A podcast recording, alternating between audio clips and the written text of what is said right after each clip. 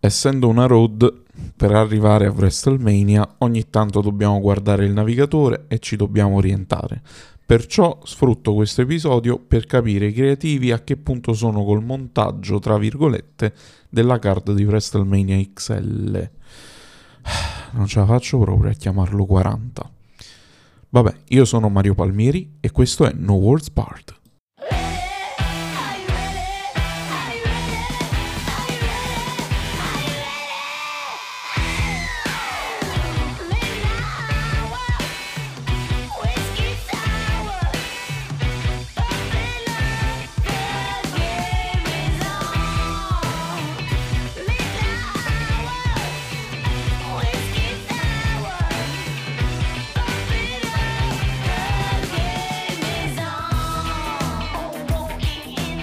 Cominciamo dal più facile, Io Sky contro Bailey per il titolo.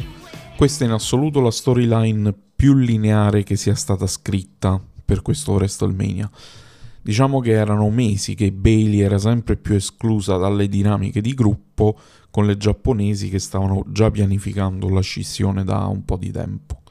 I fan più smart, diciamo, avevano probabilmente capito che prima o poi lo split sarebbe avvenuto e che sarebbe successo proprio per organizzare un match a WrestleMania, quindi fin qua nulla di eccessivamente eh, strano o, o sorprendente.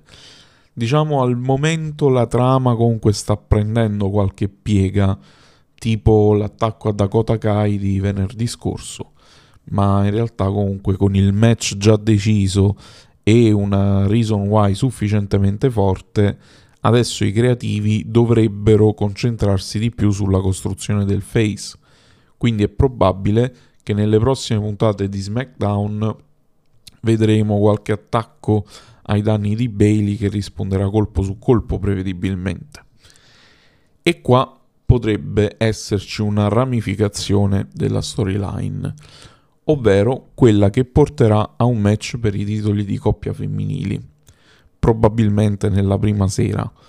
Questo perché tradizionalmente tutti i titoli della WWE vengono difesi a WrestleMania, quindi è impensabile non dare delle sfidanti alle Kabuki che poi sul ring sono pure brave. E credo che il modo migliore per introdurle potrebbe essere proprio un salvataggio di Bailey e un paio di single match eh, o magari, vabbè qua sto fantasticando, un trios match nel corso di queste settimane. Però diciamo ce la vedo una coppia face femminile che interviene a favore di Bailey e quindi si acchitta il match eh, per il titolo di coppia femminile. Poi chi potrebbero essere queste due? Eh, là c'è più di qualche possibilità. Perché potrebbe essere chiunque alla fine, da Liv Morgan e Raquel Rodriguez che sono tornate da poco, a Candice LaRae e Indy Hartwell che potrebbero avere un possibile rematch di Elimination Chamber se costruito come si deve. Ovviamente io non faccio pronostici perché questo podcast non nasce per fare pronostici, ma creativamente potrebbe essere sensato puntare su un team di SmackDown se devono aiutare Bailey e quindi sto pensando a Ayla Dawn e Alba Fire. Altrimenti, se decidono di non proseguire su questa strada, e allora lì si va a vedere chi sono quelle più avanti nella fila, diciamo, che secondo me possono essere Maxine Dupri e Ivy Nile, che non mi dispiacerebbero, attenzione, però per un WrestleMania contro le Kabuki Warriors forse ci vuole qualche gimmick un po' più profonda di così. Per questo dico la No Union, perché secondo me hanno ehm, quell'aspetto un po' dark, un po' ehm, come dire misterioso che con le Kabuki Warriors ci, ci sta bene secondo me. Però vabbè, il booking non è in mano mia. E dall'altro lato del titolo femminile invece abbiamo un frizzantissimo Rhea Ripley contro Becky Lynch. Io sarò onesto, mm, me l'aspettavo, cioè nel momento in cui ho visto che Becky Lynch partecipava all'Elimination Chamber ho pensato che sarebbe stata lei a vincere perché lei è un pezzo fondamentale della crescita di Ria Ripley e qua i Booker sono stati molto bravi perché sono riusciti a farla mettere over senza scontentare le altre. Cioè, ragioniamoci un attimo, loro da quando è tornata alla Royal Rumble hanno presentato Nia Jax come l'ostacolo da superare, come una forza distruttrice, no? L'hanno fatta battere Becky Lynch in modo tale che poi potesse essere giustificata la sua title shot, che è stata utile a Rhea Ripley in due modi. Il primo per farla vincere in casa e il secondo per farla vincere contro una forza distruttrice. Quindi Nia Jax già così ha messo over Rhea Ripley in casa sua in Australia all'Elimination Chamber. E adesso Becky Lynch arriva a WrestleMania da vincitrice dell'Elimination Chamber. E quello è un tipo di match che a chiunque lo fai vincere cadi sempre in piedi. Perché nessuno ti contesta mai nulla. Cioè, è veramente raro sbagliare il booking di un Elimination Chamber. Poi, vabbè, in passato ci sono riusciti, ma altri tempi, altri protagonisti, altri creativi. Però ecco, diciamo a WrestleMania si concretizzerà secondo me questo passaggio di testimone, nel senso che non penso che Becky Lynch vincerà e Rhea Ripley sarà campionessa secondo me ancora per molto tempo. Poi chi potrà batterla non ne ho idea, ma magari vediamo, è la volta buona che si decidono a pushare Liv Morgan come si deve e farle fare un regno lungo da campionessa. Non lo so, io lo spero, però vabbè. diciamo che comunque in questa fase nella divisione femminile la WWE sta cercando di costruire delle nuove Four Horsewomen. Cioè, le prime sono state Becky Lynch, Bailey, Charlotte Flair e Sasha Banks. Adesso vediamo una nuova generazione in cui abbiamo Bianca Belair, abbiamo Rhea Ripley, Liv Morgan e ne servirebbe una quarta che ancora secondo me non è stata individuata, però mh, mm, forse potrebbero voler puntare o su Tiffany Stratton oppure forse su Roxanne Perez, forse più fra qualche anno, però al momento forse direi più Raquel Rodriguez.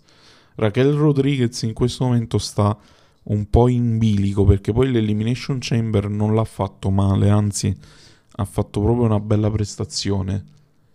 Però secondo me sta in quella fase che o diventa brava brava o viene condannata a essere una pippa a vita. Cioè o diventa proprio a livello main event e quindi diventa, poi viene, viene pushata e diventa effettivamente la nuova quarta, diciamo, o altrimenti diventerà la nuova Natalia, cioè condannata al Midgard, ogni tanto fa un regno di transizione così e, e basta, diciamo, niente di più. Quindi questo lo vedo un momento chiave anche per la sua crescita. Io non so se lei ci sarà in questo WrestleMania, però diciamo non mi sorprenderei se non ci fosse del tutto. Detto questo, comunque, sicuramente avremo Rhea Ripley contro Becky Lynch e quindi bene così. Che cosa viene dopo? Vengono i titoli maggiori maschili, anche questi due match già annunciati, diciamo. Allora, vi ricordate quando scoppiò tutto il casino attorno al main event e io ci feci un episodio? Se ve lo volete andare a recuperare, si intitola Il booking di WrestleMania XL è un macello. È uscito il 5 febbraio e lo trovate qua in piattaforma. E io dissi una cosa riguardo lo sfidante di Seth Rollins.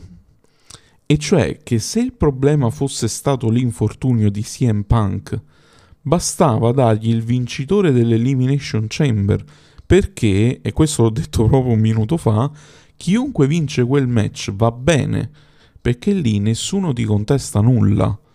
E infatti Drew McIntyre ha vinto, anche in maniera abbastanza discutibile, ma andate a guardare il sentiment sui social, è tutta un'altra cosa rispetto al We Want Cody. E, e, e quindi mm, cioè adesso avremo Drew McIntyre contro Seth Rollins. Io non so se vincerà lui a WrestleMania, ma secondo me a livello di booking, di scelte creative, questa è la decisione più giusta. Perché WrestleMania non è un pay per view di costruzione, ma di risoluzione. Quindi la compagnia deve sparare tutte le sue cartucce migliori. Adesso, diciamo, per questo match hanno un limite creativo importante, che è quello di lavorare solo con i promo, senza attacchi fisici a Seth Rollins, se non all'ultimo, visto che è legittimamente infortunato lui. Quindi questa cosa qui, per ora, diciamo, se la devono scordare un pochino. E ehm, detto questo, probabilmente Drew McIntyre vincerà altri match nel corso di queste settimane in maniera fortunosa più che scorretta, perché probabilmente vogliono costruire un tipo di heal diverso da Roman Reigns, anche per variare comunque nelle storie proposte. Cioè, ma alla fine ci sta, perché altrimenti finisce che il match, uh, il signature match di Raw sembra poi la brutta copia di quello di SmackDown. Invece così facendo ogni feud ha una dignità propria e quindi stai raccontando due storie eh, diverse proprio per caratteristiche dei protagonisti, no? Cioè perché già i face comunque sono molto simili, se poi pure gli heal li rendi estremamente simili, eh, là diventa veramente mm, noioso, diciamo. E, e poi, vabbè, eh, questo serve comunque eh, a far eh, rimanere un po' l'interesse anche sull'altra cintura mondiale, non solo su quella di Roman Reigns. Poi, passando al main event vero e proprio, che è quello di cui abbiamo a lungo parlato tutti quanti in queste settimane. E quindi, problema risolto? più o meno. Nel senso che hanno aggiustato le cose con Cody Rhodes, ma c'è un buco di trama importante. Cioè, perché The Rock adesso è un membro della Bloodline se un mese e mezzo fa voleva prendere il posto del cugino, almeno a parole? Allora, qua secondo me ci sono due possibilità. O è proprio un buco di trama e quindi la cosa si risolverà più in là nel corso dell'anno, o verrà giocata la carta della finta cooperazione a WrestleMania The Rock tradisce Roman Reigns. Noi, ripeto, non siamo qua a fare pronostici, quindi questa decisione la lasciamo nelle mani dei Booker. Per quanto riguarda Cody Rhodes, il promo Elimination Chamber mi fa pensare addirittura a un match contro The Rock la prima sera e quello contro Roman Reigns la seconda. Cioè perché lui ha lanciato la sfida durante il Grayson Waller Effect. E, e Seth Rollins gli ha anche dato l'appoggio, non, non ha manco detto qualche parola del tipo no, ma quando mai? Desisti, lascia stare, cioè eh, sono entrambi molto decisi, quindi io credo che potrebbe esserci la possibilità di vedere Cody Rhodes contro The Rock la prima sera e Cody Rhodes contro Roman Reigns la seconda sera. Uh, mo a memoria non, non ricordo se è uh, il primo caso in cui uh, l- l- la stessa persona fa un match a WrestleMania in ognuna delle due serate, però ricordo che era una cosa che era stata pensata proprio per Roman Reigns. Um, quindi diciamo, poi adesso ovviamente le cose sono cambiate, però è una carta che la WWE probabilmente sta pensando di giocare. E quindi mi viene da pensare, come avevo detto anche nell'episodio del 5 febbraio, e poi in base a quello che vi sto dicendo adesso, che la decisione di mettere The Rock contro Roman Reigns nel main event fosse in realtà frutto di un limite di ordine politico più che creativo cioè perché è proprio evidente che non era un work per quanto vogliano farcelo credere. Per- perché dico questo? Perché tutti e tre i protagonisti stanno agendo in maniera anomala per il loro personaggio, molto fuori dalla comfort zone. Cioè, abbiamo Cody Rhodes che rinuncia a finire la storia, che ci sta rompendo il cazzo da due anni con sta storia. E The Rock che diventa Hill dopo oltre vent'anni dal suo ultimo turn face.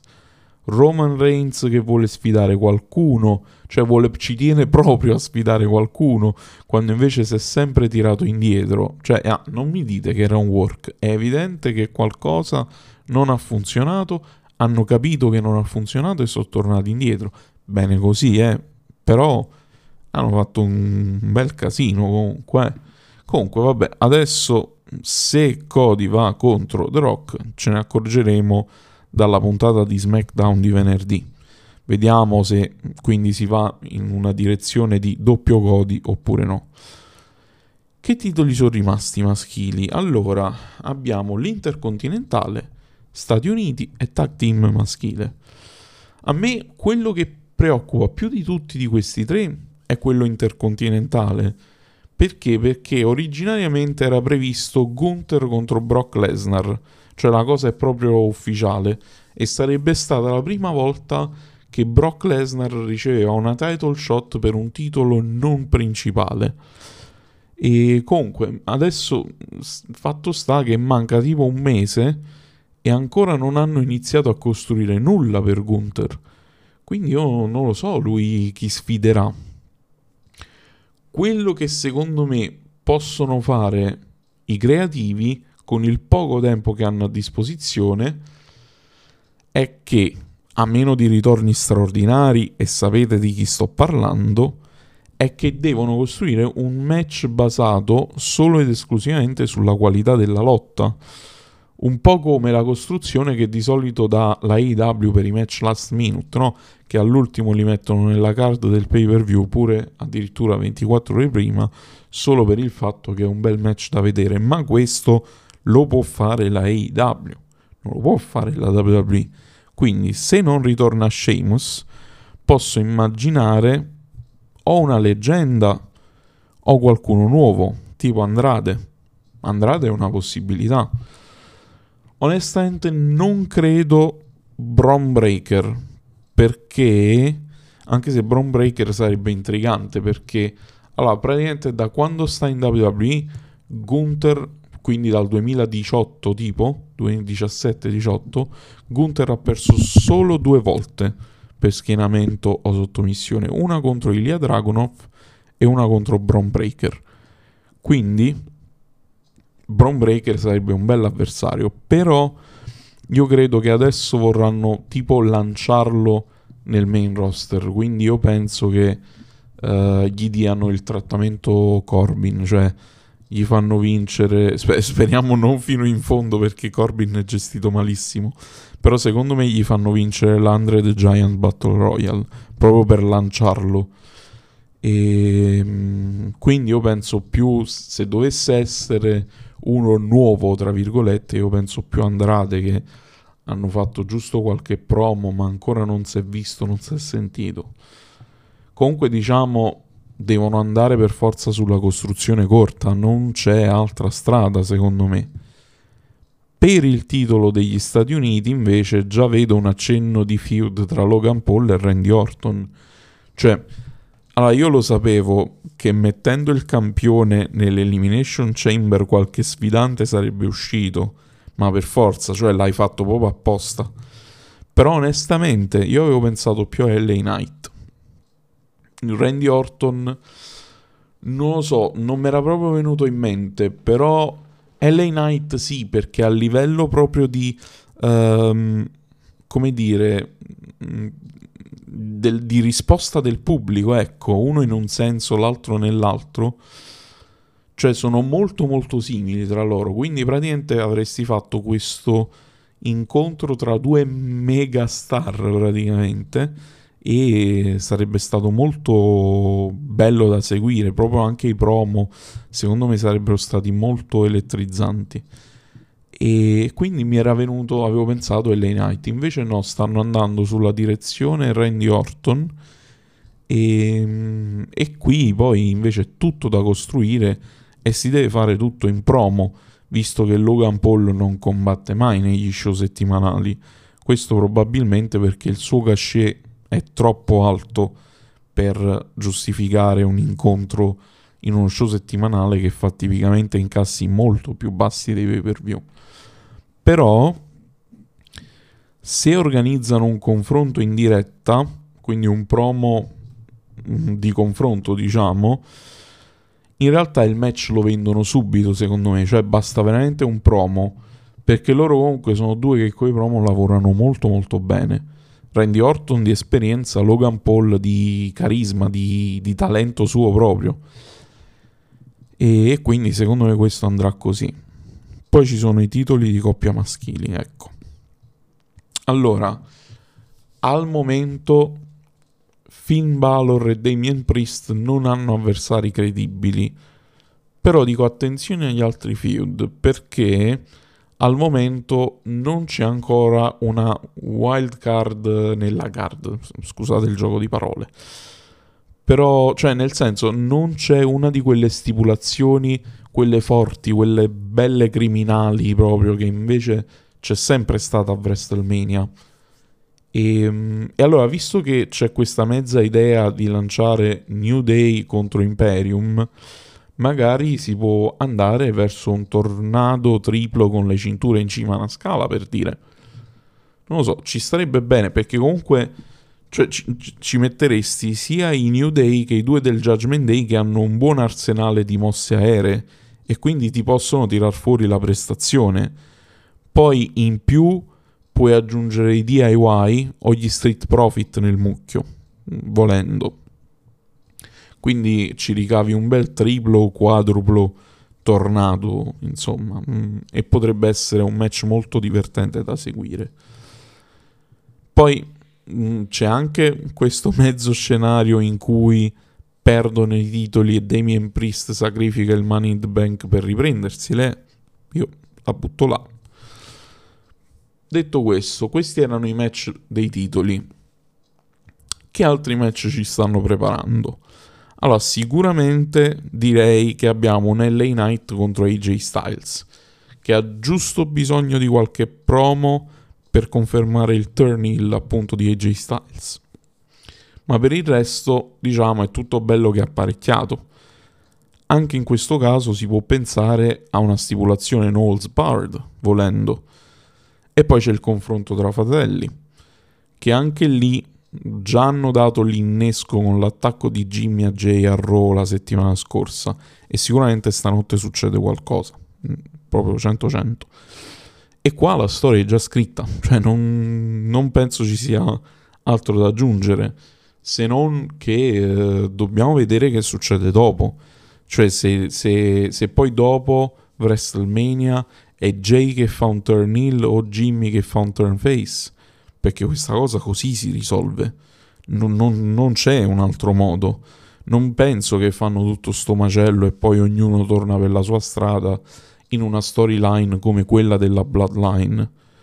Cioè, io ho sta mezza fantasia addirittura che eh, Jimmy e Jay in realtà stanno solo fingendo di essere rivali per in qualche modo distruggere la Bloodline uh, in qualche maniera che nessuno ci ha pensato. Boh, non lo so, è una, una fantasia mia questa, quindi lasciamola dove sta, insomma. Però, cioè, ecco, è, è, improbabile che poi non cambi nulla dopo WrestleMania. E anzi, io dico che potrebbero addirittura essere determinanti per la vittoria o meno di Cody Rhodes. Poi altri piani che sicuramente si concretizzeranno, secondo me, sono Bianca Belair contro Jade Cargill e qualcosa sicuramente per Nia Jax e Bobby Lashley, perché mi sembrerebbe proprio strano che rimangano a secco. Però comunque, diciamo per il Bobby Lashley per esempio potrebbe essere un ottimo sfidante per Gunther, però sta SmackDown, quindi non lo so. Comunque, vabbè, dicevo, per ora non c'è nulla e quindi va a finire che parlerei dell'aria fritta, ecco che comunque si sa, fritto è buono tutto, però io sto a dieta, quindi non mi pare il caso. Comunque, io vi ringrazio per avermi ascoltato fino a qui. cerco di non fare altre puntate su WrestleMania fino ad aprile, ma non si può mai sapere. E ci sentiamo la settimana prossima. Ciao!